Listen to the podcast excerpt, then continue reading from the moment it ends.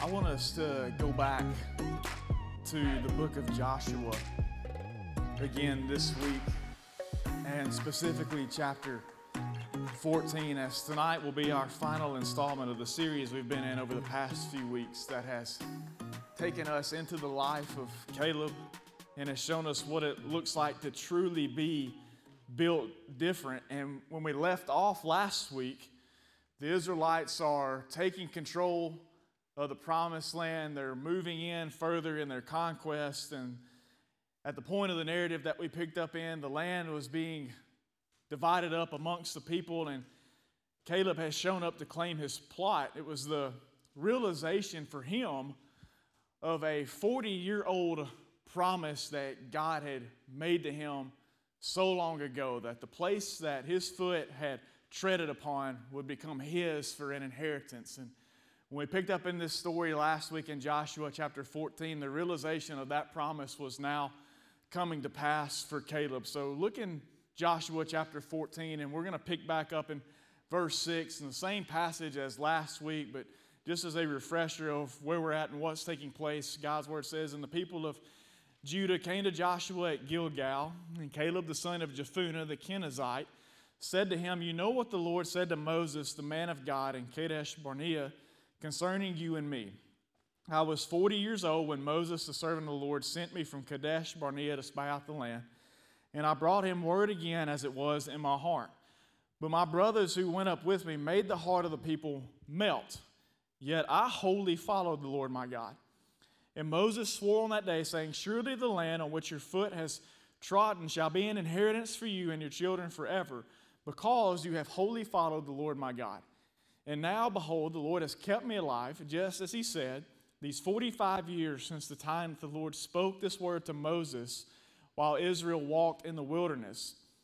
And now, behold, I am this day 85 years old. I'm still as strong today as I was in the day that Moses sent me.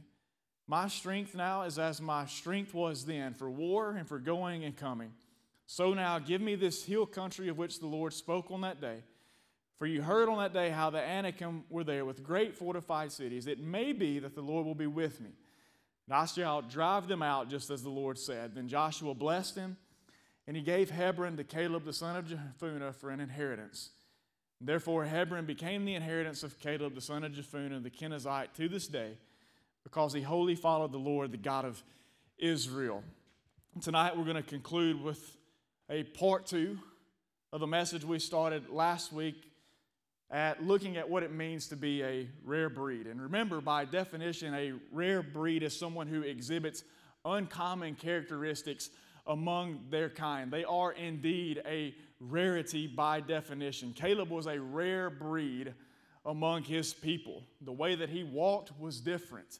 The way that he talked was different. The way that he acted was different. The way that he reacted was different than everyone else around him. His faith was on a different level. His trust was on a different level. His obedience unto God was on a different level. And the characteristics that he exhibited were uncommon in comparison to those around him. And we saw a few of those last week. We saw that Caleb was uncommon in his persistence. Imagine God making a promise to you, and then you having to wait for 45 years to go by before that promise became realized. So he was uncommon in his persistence. He was also uncommon in his mentality. He didn't think the way that other people thought around him. He was also uncommon in his strength, not just physically, but in his strength mentally and emotionally and spiritually. And in the same sense, as believers today, we should be uncommon in how we live by comparison to the world around us. Something about us should look odd.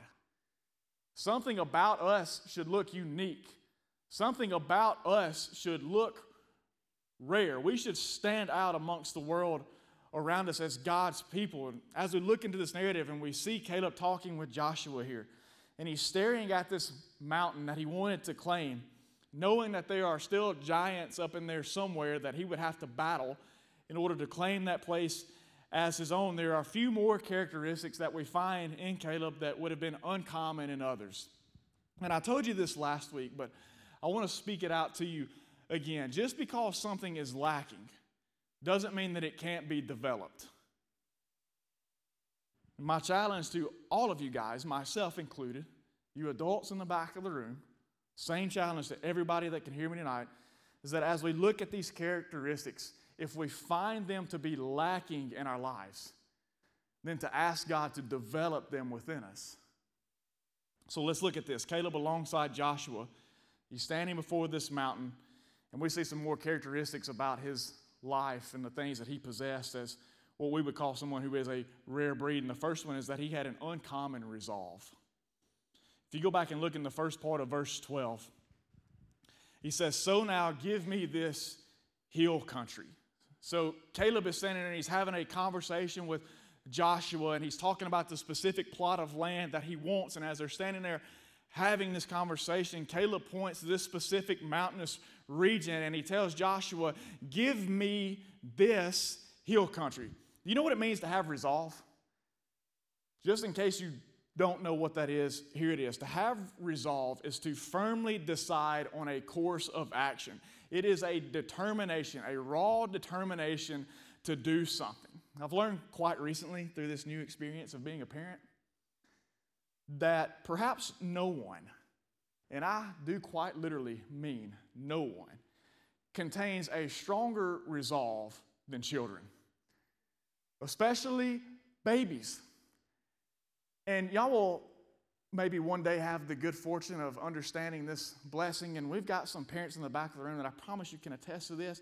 There is perhaps no one on the face of this planet that contains a stronger resolve than kids, especially babies, especially that little joker sitting right back there in the back of the room. I promise you, when they set their minds on something, they're going to go for it, and nothing and nobody is going to get in the way of them getting whatever it is they set their minds to. So I've learned this lesson real quick, and I didn't understand this until being on this side of the game.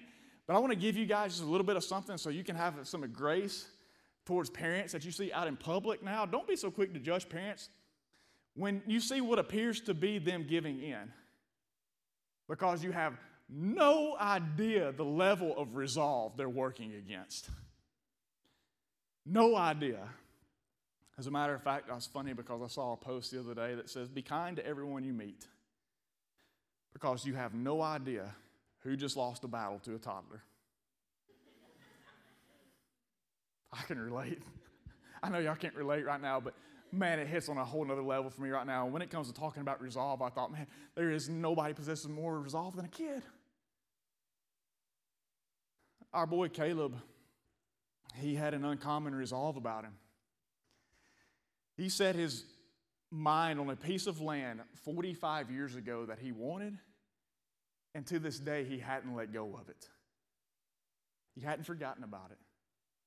He hadn't given up on it. He was determined to have that place. As a matter of fact, we see a little bit of a toddler, I would argue, in Caleb, just in what he says to Joshua. I don't know if he caught it or not, but he says, Give me this hill country. Give me, give, give me, give me this hill country. We've had to teach our son all kinds of different words. There are two words we never had to teach him mine and give me. I don't know where they get it, they just develop it on their own. So we see a little bit of toddler, I think, still left inside of Caleb because he walks up to Joshua and he says, Hey, that right there, give me. Give me that country. It shows his resolve. He had not given up on it. He was not going to let it go. He said, My God made me a promise 45 years ago. I'm right here beside it. Now give it to me. And I think in that moment, Joshua, kind of like a parent, knew there was no way he was going to get in this man's way of possessing the promise that God had laid out in front of him. 40 years ago, God had told Caleb and had set him on a specific course for a specific purpose, and he was determined, he was resolved to see it through. Listen to me today, men and women of God. We are a people who live underneath the great commission that Jesus gave us, which is to go and make disciples of all nations. So, in the same sense, our Lord in the modern day has given us a specific course and a specific purpose, and we as a people need to be resolved. We as a people need to be determined to see that mission through. 1 Corinthians 2, verse 2, and I usually read out of the ESV, but I'm going to quote this from the NIV.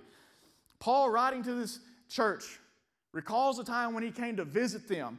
He says, For I resolved, I was determined to know nothing among you except Jesus Christ and Him crucified.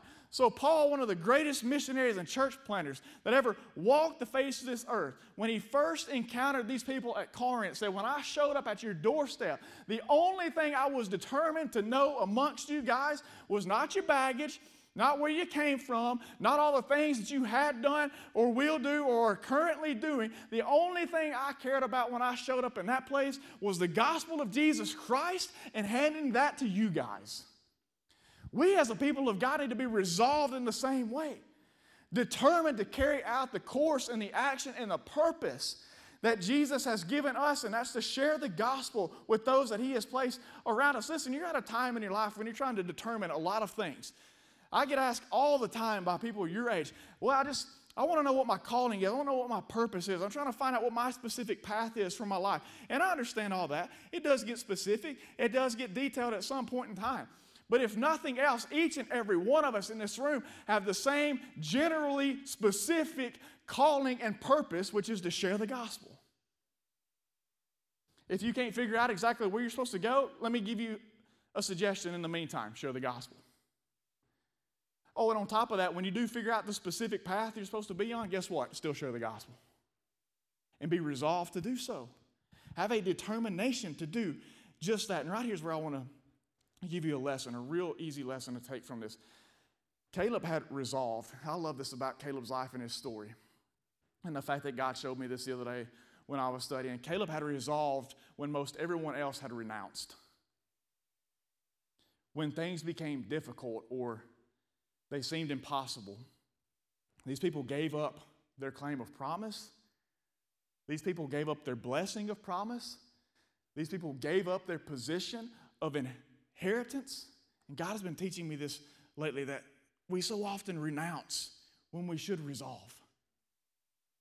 When things get difficult, when things begin to seem impossible, when the direction that God once gave you doesn't seem quite so obvious anymore, when His voice doesn't seem quite so loud as it used to, we're so quick to abandon what He has called us to or where He has called us to go. Listen, if God has given you a vision for something, resolve to see it through. If you're burdened for a lost friend or a family member, resolve to keep praying for that soul. If you're struggling with a stronghold, resolve to have it brought down by God's power. Imagine what it felt like in Caleb's heart when what he had resolved in his heart became what was now realized in his sight. I love this part. Don't miss this. Imagine what it was like in this moment as he shows up, 45 years removed from the promise that God had made to him so long ago. Imagine what those moments felt like when what he had resolved in his heart to do became what was now realized in his sight before him. I've learned in the course of my life, as short as it has been, you don't appreciate the things that God does in your life when they show up immediately as much as you do when they show up 5, 10, 15 years down the road. Imagine what it felt like in Caleb's heart when 45 years later, he's now standing right in front, about to possess the promise that God had made In 1 Corinthians 15 58, Paul writes this Therefore, my beloved brothers, be steadfast, immovable, always abounding in the work of the Lord, knowing that in the Lord your labor is not in vain. I know you're struggling. I know it seems like it's hard, that you feel like you're up against a brick wall in certain areas or certain aspects of your life or with certain people. But like I said, resolve to see that vision through. Resolve to keep praying for that lost soul. Resolve to have that stronghold removed in your life. And you may one day stand to see it realized. Imagine how much enjoyable it'll be when after so long ago, God gave you a specific something, and you weren't sure that it was ever going to come to pass, but you resolved to see it through, and then one day you stand right there on the edge of it. Imagine how much greater it feels when that lost friend, that lost family member that you've been praying for, day in and day out, day in and day out, day in and day out, and it seems like it's not progressing. It seems like it's not going anywhere. When all of a sudden one day you wake up and there's a text message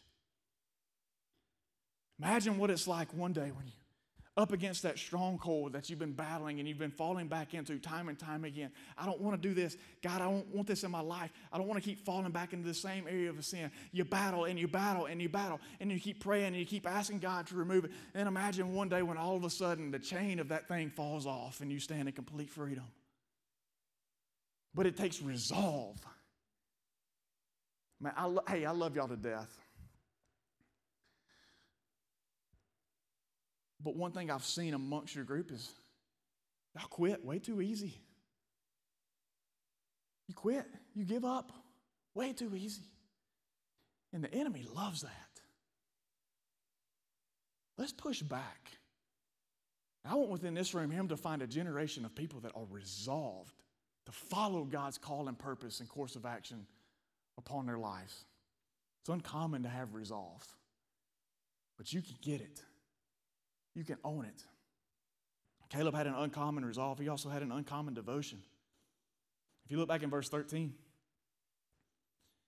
he shows up to Joshua and he says, So now give me this hill country. He talks about how there are still giants there. And then in verse 13, it says, Then Joshua blessed him, and he gave Hebron, or Mount Hebron, to Caleb the son of Jephunneh for an inheritance. Therefore, Hebron became the inheritance of Caleb, the son of Jephunneh, the Kenizzite, to this day, because he wholly followed the Lord, the God of Israel. And I want to call to specific attention those two words, wholly followed.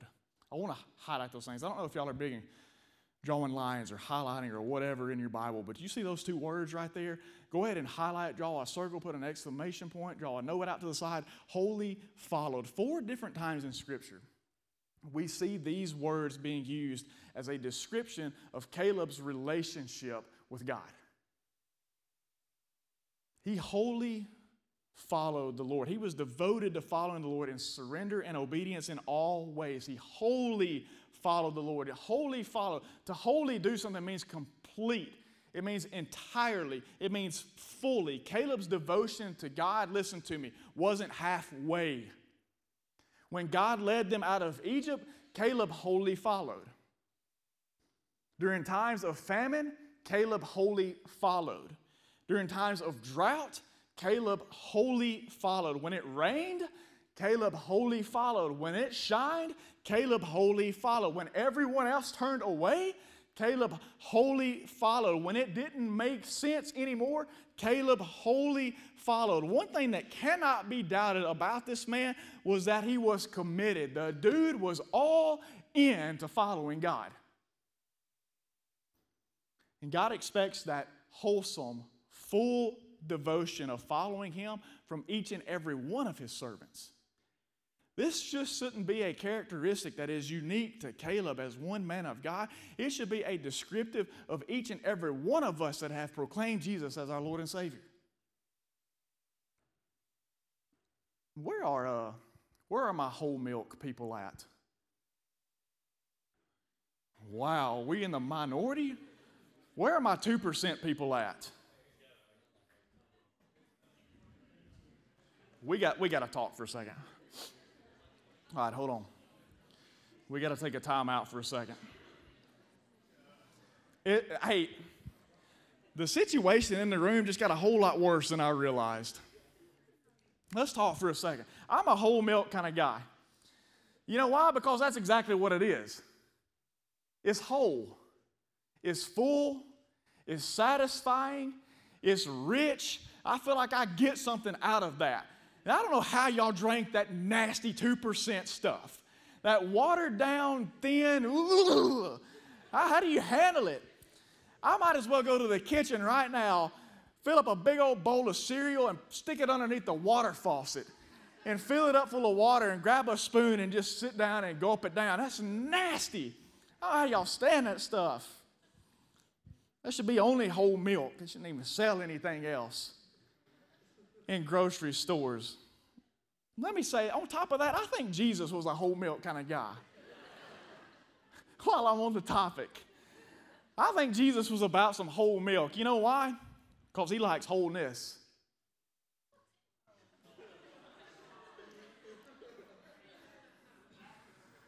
Jesus likes wholeness. Jesus likes fullness. But you know, when I look around, I see a lot of people who confess Him as Lord, but live like what I call two percenters. Their devotion's watered down and thin. It's not whole. They're too busy trying to live one foot in and one foot out.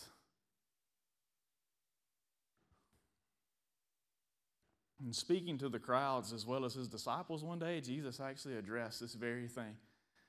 In Luke chapter 6 and verse 46, he turns around to the people and he says, Why do you call me Lord, Lord, and not do what I tell you?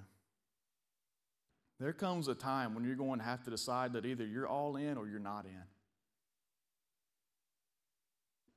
When I was in college, I had a business essentials type class. We got any business majors in the room? I had a business essentials type class. And we had a group project. Don't y'all love group projects? Bless God. group projects are the devil, I'm convinced. Because I know every single one of y'all in this room are the person that does all the work, right? That's what I hated about group projects. Because you might have five people in the group and you got two people doing all the work, and all of a sudden everybody's getting the A. Funny how that works. I hated group projects when I was in college. We had a group project, and the deal was you had to form a partnership with a, another company and you had to draw up a contract. And part of doing that was you had to write out a contingency plan. Y'all know what a contingency plan is? It's quite simply this it takes into account what actions will be taken if something other than the desired outcome comes about. Now, listen, I'm trying to bring all this together and drive it home for you guys because I see something that's crept in to a lot of hearts, not just in your generations, but in generations across the entire spectrum, and that's commitment that's contingent. We want to sign on to Jesus' commitment contract, but we want to do so by underwriting it with contingency. I'm committed, but if things go south, Jesus, hold on a second. I'm committed, but if Jesus decides to take me down another route that I don't want to go on, then I'm out. I'm committed, but if things stop making sense, if I stop hearing your voice each and every step of the way, then you need to know, Jesus, at that point, I step out of the situation. And so many people nowadays, so many professing believers of God have a commitment that is contingent upon the conditions of their life. And Jesus never calls us that. When he walked up to his disciples, he says, Follow me, plain and simple. Where I go, you go. What I say, you do. That's why afterwards, when he's walking around, he has a conversation. He's just preached a Sermon on the Mount and he hears them discussing some certain things. And he turns around and he's been teaching them to do this, teaching them to do that, teaching them to do this, teaching them to do that, and they weren't obeying his word. And Jesus, strolling down the road, all of a sudden turns around and says, Hey, I got a question, guys. Why do you call me Lord? But you don't do the stuff I ask you to do. Turns around and keeps on walking. Listen, I'm not going to I'm not going to sugarcoat anything for you guys in here at any given point. Now, I'm all about encouragement. Believe it or not, I did a spiritual gifts test. It's kind of like the Bible version of the Enneagram. My giftedness is actually exhortation, which is encouragement. I know some of y'all might find that to be shocking, but it actually is. Nothing encourages me more than encouraging you to grow in your faith. But listen, I'm not going to sugarcoat the Word of God for you. Jesus' calling is a high one. And he expects us to live at that standard. And not to do it by yourself, but to do it through his spirit that he gives us as a helper. So listen, get rid of the contingencies plans, man. Caleb didn't have that. He wholly followed God. He had an uncommon devotion about him. If Caleb's devotion and commitment would have come with contingency, he would have bailed out a long time ago because I assure you, the 40 years of wilderness wanderings weren't a part of the desired outcome that he thought God was going to bring into his life. He would have been long gone.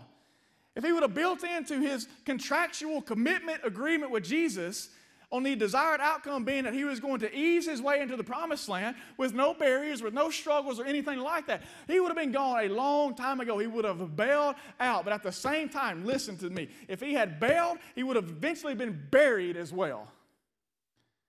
Everybody else that bailed out on Jesus when it got hard, everybody else that didn't wholly follow Jesus with the fullness of their heart is buried in that wilderness that he left about five years ago. It's not always going to be easy. It ain't always going to be pretty. It's not always going to happen instantaneously, but do not bail out on Jesus if you don't want to be buried in the desert. I want you guys so bad to be known as a people who, even when it looks hopeless, wholly follow. Even when it may cost us a job, wholly follow. Even when it may sever relationships, wholly follow.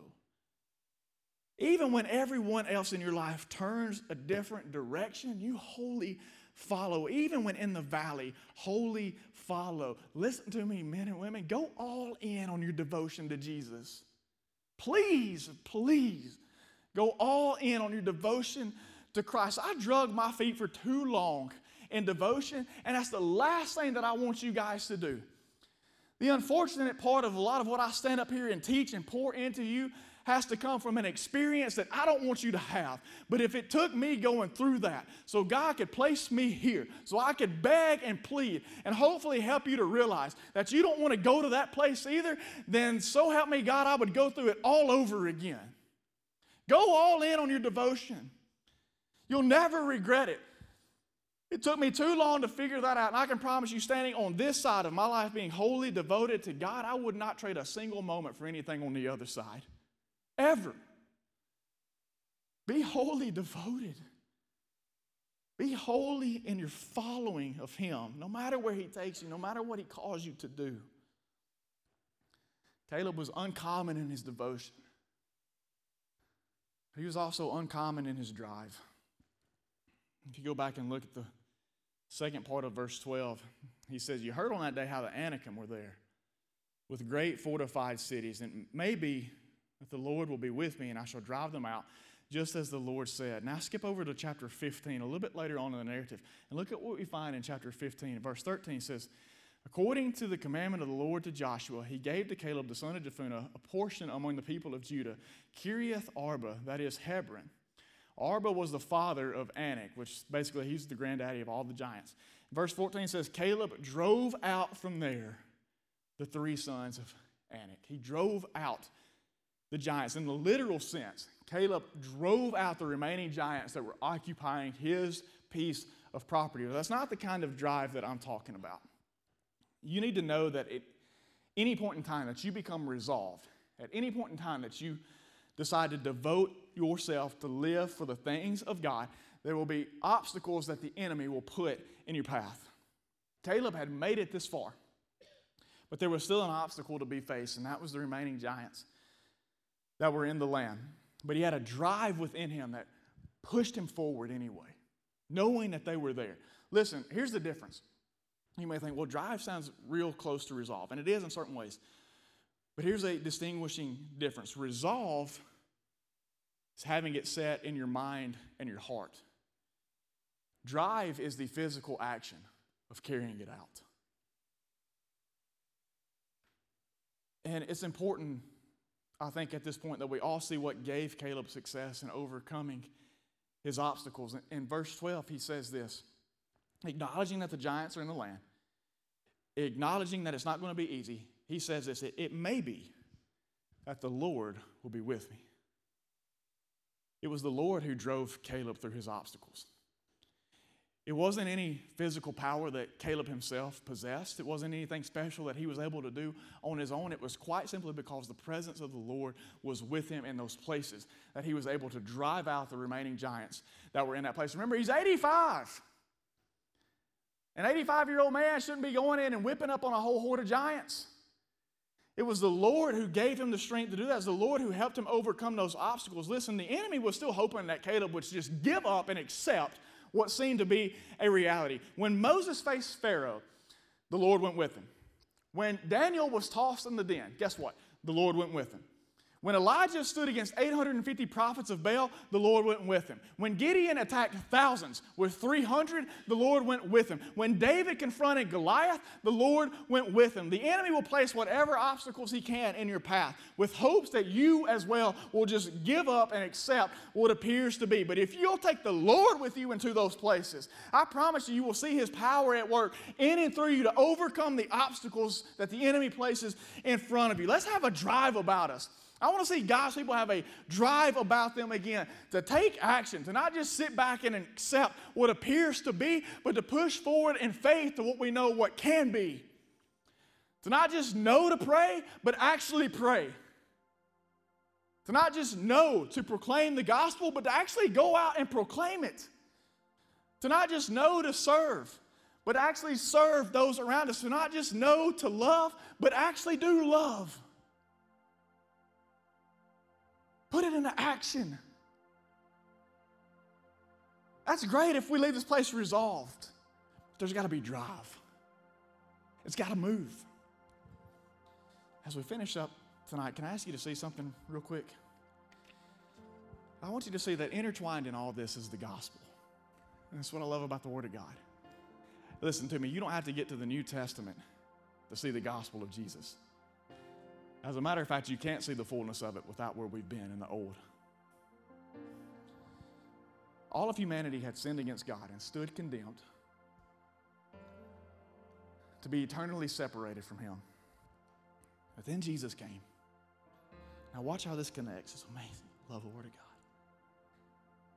Jesus left heaven to come here. And He came with a resolve his mind and his heart were set on Calvary, where he would ultimately end up. And it was his mission, and he wouldn't let it go, he wouldn't trade it off. Jesus came here from heaven with a resolve to end up on Calvary. And nothing was going to stop him from getting there. But on top of that, all the while he was here, all during his earthly ministry, Jesus was devoted to the will of his Father. He wasn't here for his own comforts, he wasn't here for his own pleasure. He wasn't here to carry out his own desires or his own ambitions or his own plan. He was here submissive to the will of his Father who sent him on a rescue mission for all of mankind. And get this on top of that, for Jesus, there was never a contingency plan. There was never a backup in case things got too difficult or in case it got to the point where he no longer liked the direction of where things were headed. There was no contingency. He was devoted wholly to the will of his Father. And then when the time came, Jesus' drive to see the work accomplished pushed him up Calvary's hill. He had resolve, he was devoted, but he was also driven to carry out exactly what he came here to do. And the enemy tried to stop him. Do you realize that? I feel like God's given me a new revelation in some regards to the crucifixion of Christ. All throughout Jesus' earthly ministry, you see the devil trying to get him to step outside of the will of God. Why? Because if he did that, it would mess up the plan. And the plan was what? Salvation.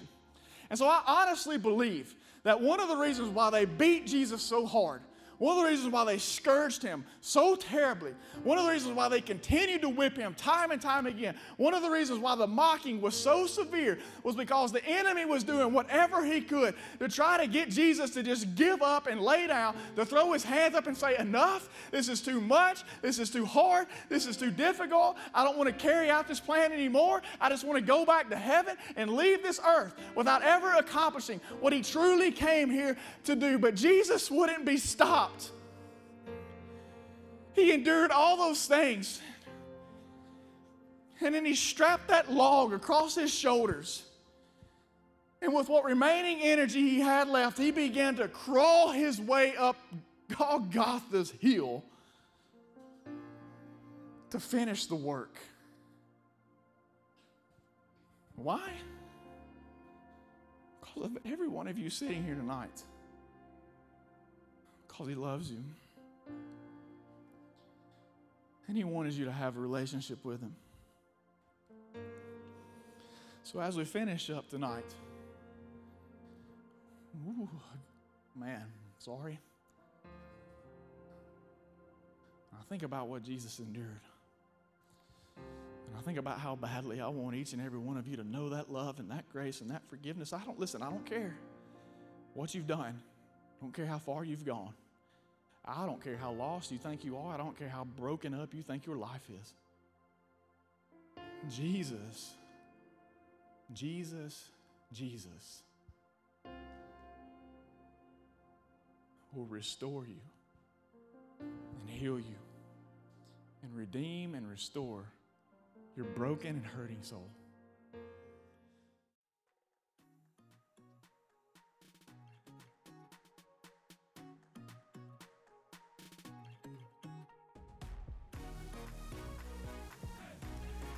Hey, this is Trey Mitchell, college and young adult pastor.